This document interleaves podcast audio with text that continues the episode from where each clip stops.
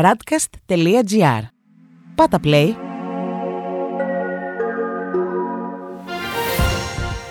World Desk Ο γύρος του κόσμου μέσα από τα πρωτοσέλιδα ευρωπαϊκών και αμερικανικών εφημερίδων για την 28 Ιουλίου 2021. Σύσταση CDC για επαναφορά της μάσκας στους εσωτερικούς χώρους στις Ηνωμένες Πολιτείες. Τέλος η καραντίνα για τους πλήρως εμβολιασμένους ταξιδιώτες σε Ευρωπαϊκή Ένωση και Ηνωμένες Πολιτείες. Στις Ηνωμένες Πολιτείες, οι New York Times γράφουν το CDC καλεί ξανά για χρήση μάσκας στους εσωτερικούς χώρους, καθώς η μετάλλαξη επελάβνει. Η έκκληση που έκανε την Τρίτη το Κέντρο Πρόβλεψης και Ελέγχου Ασθενειών αναθεωρεί την απόφαση που είχε πάρει μόλις πριν από δύο μήνες. Στη Wall Street Journal διαβάζουμε η έξοδος των Star δείχνει την πίεση των Ολυμπιακών της πανδημίας. Η αποχώρηση της κορυφαίας γυμνάστριας Simone Biles από τον τελικό του ομαδικού αθλήματος λόγω πίεσης στην ψυχική της υγεία δείχνει πόσο έχουν αδειάσει τα ψυχικά αποθέματα των αθλητών τον τελευταίο χρόνο. Η Washington Post γράφει για τις ακροάσεις αστυνομικών σχετικά με την εισβόλη στο Καπιτόλιο στις 6 Ιανουαρίου. Ένας αστυνομικός ρωτά: Αυτό είναι η Αμερική. Στην Ειδική Επιτροπή της Βουλής των Αντιπροσώπων ακούστηκαν σκληρές περιγραφές των επιθέσεων από υποστηρικτές του Τραμπ. Τέλος, οι Financial Times γράφουν: Το χάσμα στην πρόσβαση στα εμβόλια θα κόψει την ανάκαμψη στα δύο, λέει το Διεθνές Νομισματικό Ταμείο. Οι λιγοστές προμήθειες εμποδίζουν τις αναπτυσσόμενες χώρες, ενώ οι προβλέψεις για ανάπτυξη αναθεωρούνται προς τα πάνω για τις πλούσιες χώρες. Στη Βρετανία, ο Guardian γράφει: Η καραντίνα θα καταργηθεί για τις αφήξεις πλήρως εμβολιασμένων στις ΗΠΑ και την Ευρωπαϊκή Ένωση.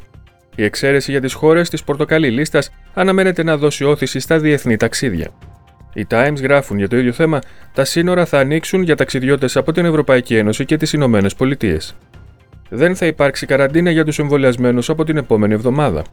Και η Daily Telegraph στο ίδιο μήκος κύματος γράφει Ελευθερία για τους διπλά εμβολιασμένους καθώς η Βρετανία ανοίγεται στον κόσμο. Τέλος, ο Independent γράφει Αντίδραση της αστυνομίας για το νέο σχέδιο του Τζόνσον κατά της εγκληματικότητας. Οι ψηλόβαθμοι αξιωματούχοι της αστυνομίας λένε ότι δεν ζητήθηκε η γνώμη τους για τις αρωτικέ αλλαγές. Στη Γαλλία, η Le γράφει η παρατήρηση της αδυναμίας των βουλευτών.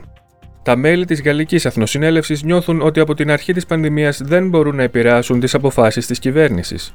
Πιστεύουν ότι με την ανάδυση τόσων επιτροπών και του Συμβούλιο Υγείας δεν μπορούν να ασκήσουν τα ελεγκτικά τους καθήκοντα.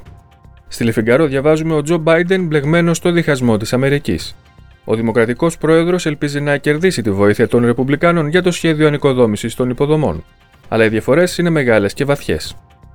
Η Λιμπερασιόν κυκλοφορεί με τίτλο Οι γυναίκες σε Ολυμπιακή φόρμα. Οι Ολυμπιακοί του Τόκιο είναι οι πρώτοι αγώνες που καλωσορίζουν περίπου τον ίδιο αριθμό ανδρών και γυναικών αθλητών.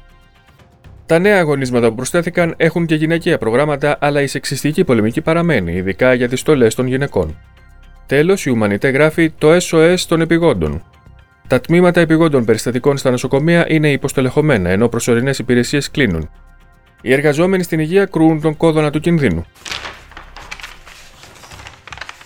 Στη Γερμανία, η Frankfurter Allgemeine Zeitung γράφει: Η κλιματική προστασία αυξάνει τη σημασία της για την πλειονότητα των πολιτών μετά τις πλημμύρες. Η Τσεντεού φαίνεται να χάνει σε απήχηση τη στιγμή που κεντρικό ζήτημα της προεκλογικής καμπάνιας είναι το μεταναστευτικό. Στη Süddeutsche Zeitung διαβάζουμε απογοήτευση από την απαγόρευση εισόδου στις Ηνωμένες Πολιτείες. Ο πρόεδρος Biden επεκτείνει επαόριστον τους περιορισμούς που επέβαλε ο Τραμπ. Η πολιτική και η οικονομία στην Ευρώπη φοβούνται για ρογμές στις διατλαντικές σχέσεις. Τέλος, η Die Welt γράφει: Το Διεθνές Νομισματικό Ταμείο προειδοποιεί για μεγαλύτερο πληθωρισμό. Το Ταμείο βλέπει τις τάσεις πληθωρισμού στις βιομηχανικά αναπτυγμένες χώρες. Η αύξηση των τιμών μπορεί να δημιουργήσει ένα επικίνδυνο κύμα ανατιμήσεων. Οι προοπτικές της Γερμανίας για ανάπτυξη είναι πτωχές σε σύγκριση με το παγκόσμιο σκηνικό.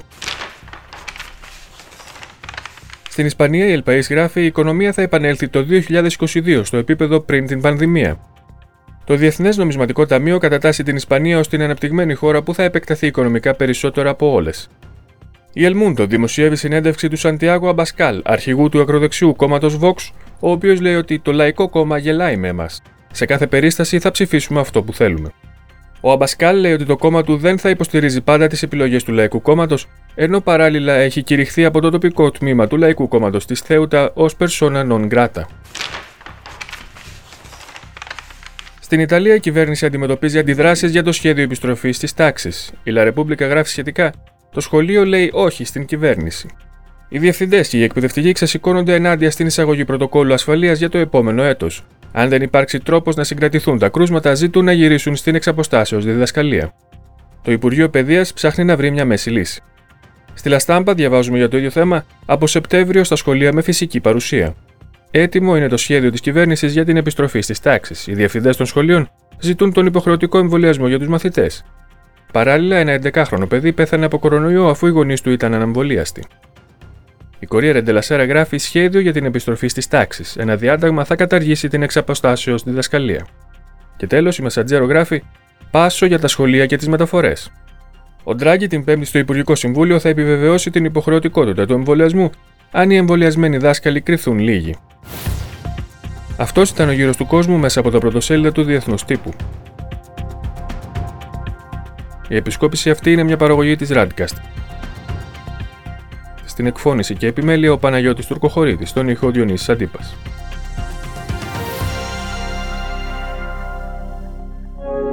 Ακούσατε ένα podcast της radcast.gr.